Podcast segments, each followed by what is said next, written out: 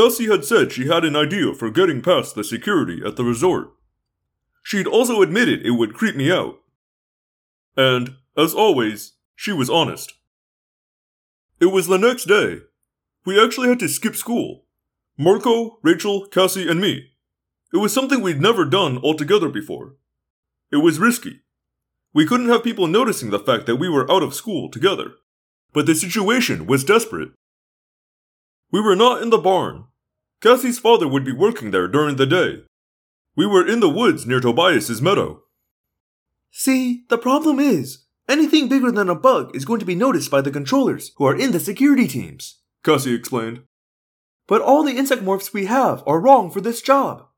Too much distance to cover for a cockroach. Same with a fly or an ant. Too much distance with senses that are not much good at dealing with faraway objects. Uh huh, Marco said, nodding grimly. And so what have you come up with? I hesitate to ask. She removed a glass jar from her backpack and held it out for us to see. Inside it was a large, brilliant green insect with two sets of wings. What is that? A dragonfly? David asked. Yeah, dragonfly, Cassie confirmed. Look closely and you'll notice the eyes. They are huge relative to the size of the body. They completely cover the dragonfly's head. No way, David said. Cassie ignored him. The housefly morphs we have feed on garbage, carrion, and so on, so their sense of sight doesn't have to be great. But dragonflies eat other flying insects. They snag mosquitoes right out of the air. And since we know they don't have echolocation like bats have, they must be using the sense of sight to hunt. Wait a minute, David said. When we became cockroaches, we almost got stomped. Seven dragonflies, all flying in there together? Marco said skeptically. What happens if the controllers realize there's this sudden plague of dragonflies? Cassie winced. Well, I thought of that. So, see, only one person would morph the dragonfly. That person would get inside, find a place for the rest of us to demorph, and then morph something else to go spying around. I'm not understanding this, Ax said. How will the rest of us get inside with this single dragonfly? Well, Cassie said. That's the part that is either beautiful or gross, depending on your point of view. Oh, I so don't want to hear this, Marco moaned. See, the dragonfly is so big and such a powerful flyer, he can carry passengers. We all considered that for a moment, all of us staring at Cassie. What kind of passengers, Cassie? Tobias asked. Well, I think you could get six fleas lined up on. Okay, okay, that's not happening, David said. One of us morphs a dragonfly? The rest of us morph fleas and climb on board like we're flying Delta? Rachel demanded. How would we even hold on? It would be like being on a jet. On the outside of a jet. Cassie grinned. Oh, the holding on part is easy. Fleas are excellent grippers. Besides, for extra safety, you just have to bite the dragonfly and not let go. Once again, we all stared at Cassie. You're a very disturbing person sometimes, Cassie, Marco said. Rachel sighed. Who's the lucky dragonfly who gets to have six fleas attached to him or her? We can draw straws, I said. Wait a minute. We're doing this? David cried. Are you nuts? Marco pointed at David and said, For once, I'm with him. I bent over and plucked a handful of pine needles from the ground. I counted seven and broke one short. Short needle morphs the dragonfly. Chapter 10 I drew the short straw, so I was the one to stick my fingers into the jar and touch the dragonfly. He seemed to be built of three elements helicopter wings, gigantic eyes, and a ridiculously long blue green tail. Actually, the abdomen, but it looked like a stiff tail. Cassie had also brought a flea for those who'd never morphed a flea. The plan was for me to morph the dragonfly, the others, except for Tobias, to morph the flea, and then Tobias would fly us all close to the resort and release us. Easier said than done. This can't even be possible, David said. I mean, a flea? Look how big we are. The flea is like. like a grain of sand. It is possible, Ax said. The extra mass is extruded into zero space. Our own minds and brains are pushed into zero space and maintain contact with the morph by means of a. What is he talking about? David asked. Rachel shrugged. We don't have any idea. But he's right. It works. So just relax with it. I'm going to become a flea and I should just relax. A flea! He looked from one of us to the next. I guess waiting to see if it was all some big joke. I'm ready, I said. I took a deep breath and began the morph. Every morph is different, and no morph ever makes logical sense. It's not like everything changes at once. It's not like if you're morphing a tiny insect, you're going to start off with tiny insect legs. That would be gross enough. The reality is so much grosser. See, in reality, you might morph an ant and suddenly have these gigantic ant legs, and then begin to shrink. Or you might be morphing an elephant and start off with this 3 inch long trunk. So not only is morphing weird and illogical, it can be weird in different ways for different people. And it can be weirder one time than the next. I have morphed many, many times. If I morph another 10,000 times, I will still never, never get used to it. I focused on the dragonfly with a fair amount of fear. I closed my eyes and began to change. Then, quite suddenly, my eyes were open again. Only I hadn't opened them. I just didn't happen to have eyelids anymore. And my eyes. Oh, oh no, Cassie said in disgust. Oh, oh, ugh. Man, I didn't need to see that, Rachel agreed. Okay, now that is gross. Marco said. That is seriously gross.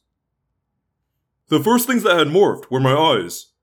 I was standing there, big as my normal self, normal everywhere, except for the fact that my entire head, everything but my mouth, was covered with two monstrous, bulging, iridescent insect eyeballs. Ah!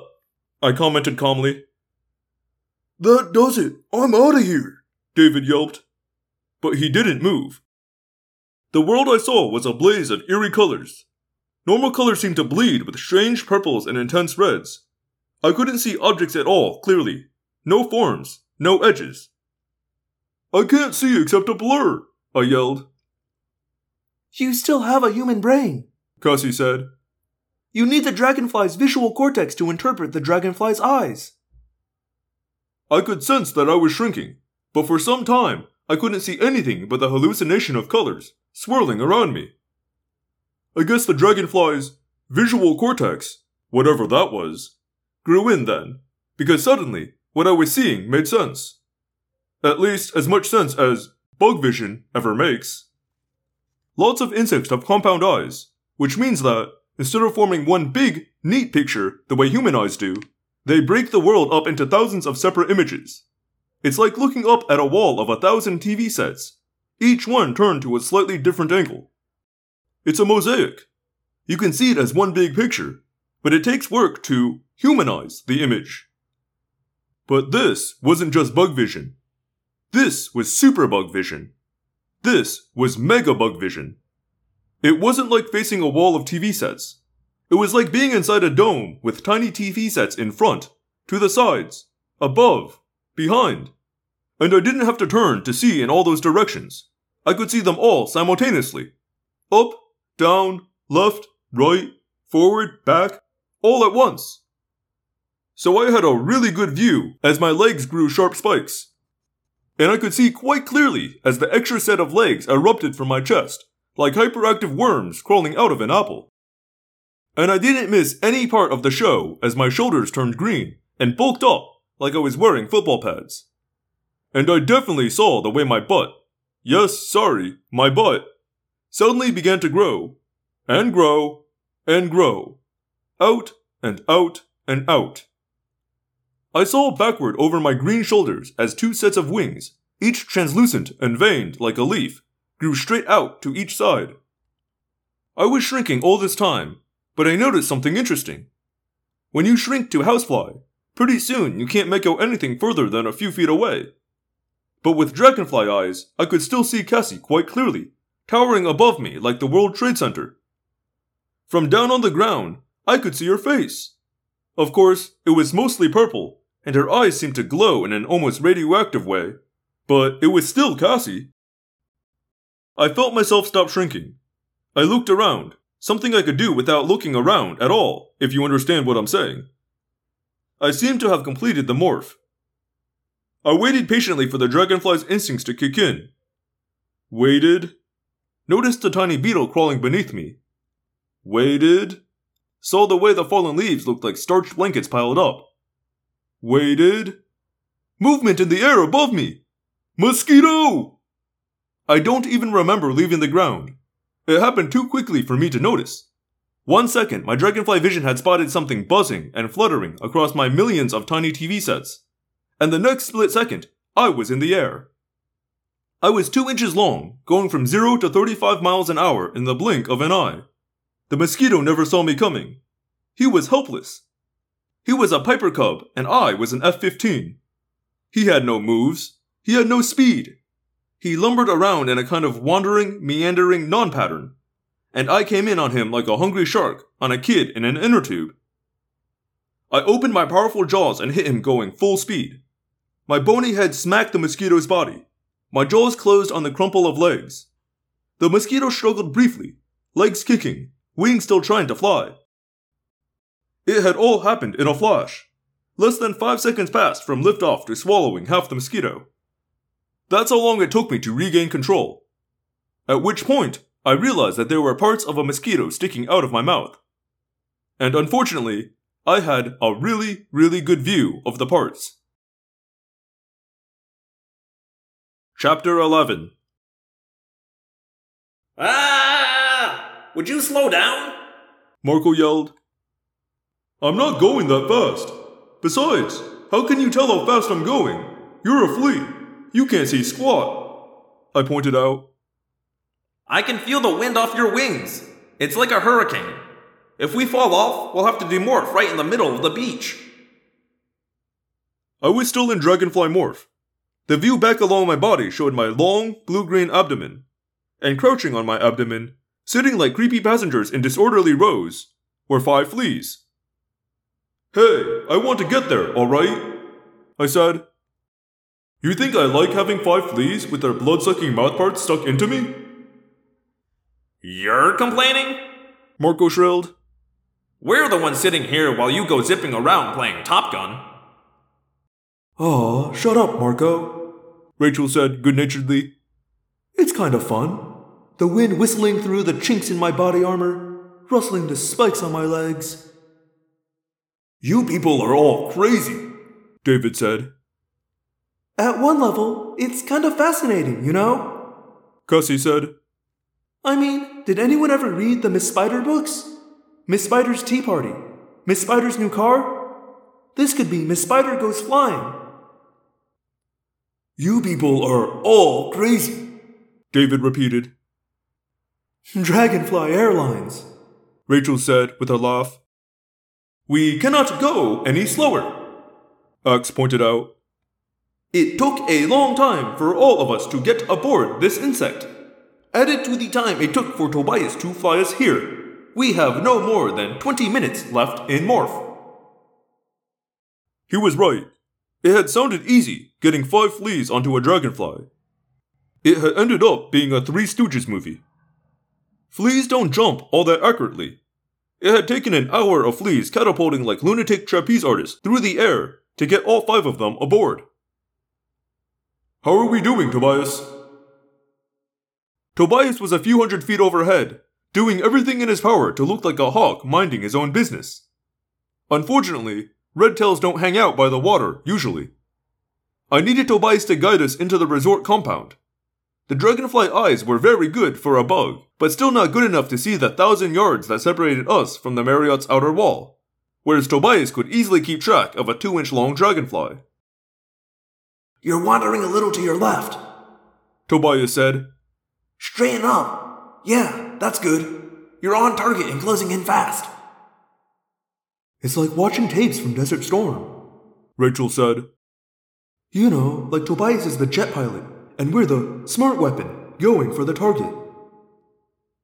You put your wars on television for people to watch?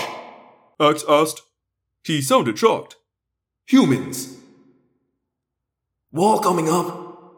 Tobias reported. I see the trees, I said. I don't see a thing. Marco said.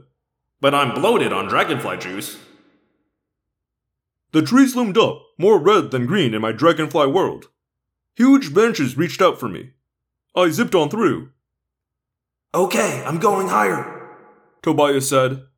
I want to get out of range of that bald guy with the killer eyes. I saw the main hotel building ahead of me. It was suddenly psychedelic red and orange, but it was definitely the building we were aiming for. Just one problem. Tobias, can you see any open windows? That's what I've been looking for, and no, I can't.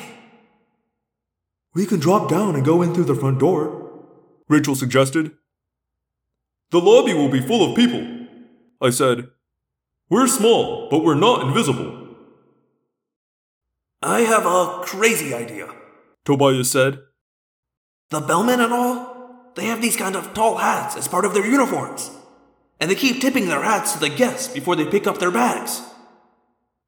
That's very polite of them. Who cares? Marco asked. Well, they raise their hats off their heads. Don't even. Marco protested. You want us to zip in under some guy's hat? David asked. It would take split second timing, and then he'd have to not notice this two inch long bug on his head. Dragonflies can hover, Cassie pointed out. Let's do it, Rachel said. What is a hat? Ax asked. I didn't have any better idea. Neither did anyone else. Believe me, I was very open to hearing another suggestion. Okay, let's give this a try, I said. I swooped down at top dragonfly speed toward the main door of the hotel. Limousines were stacked up waiting. Security guys were everywhere. Uniformed Marriott employees were trying to squeeze through the security guys to do their jobs. Again, I have to ask what is a hat? A hat is something people wear on their heads. Rachel explained to Ax. A type of clothing. Ah, yes, clothing. Ax said disapprovingly. Head clothing, of course. Is there any part of a human that cannot be clothed? Yeah, the face. Which is too bad when you consider Marco's face. Rachel said. Hey, you know I'm the cutest flea you've ever seen. Marco replied. No one has prettier blood sucking mouth parts than me. I ignored all this and focused on the crowd of people ahead and below me. It was easy enough to make out the scurrying bellmen, and their hats were easy enough to spot. The trick was finding a bellman who was just about to. Whoa! Cassie cried. I had just kicked into overdrive. I saw the hat. I saw the hand reaching up for the hat. Back of the hat coming up. Higher. Higher. An opening. Zoom! Under the brim. Sudden shadow. My eyes couldn't adjust.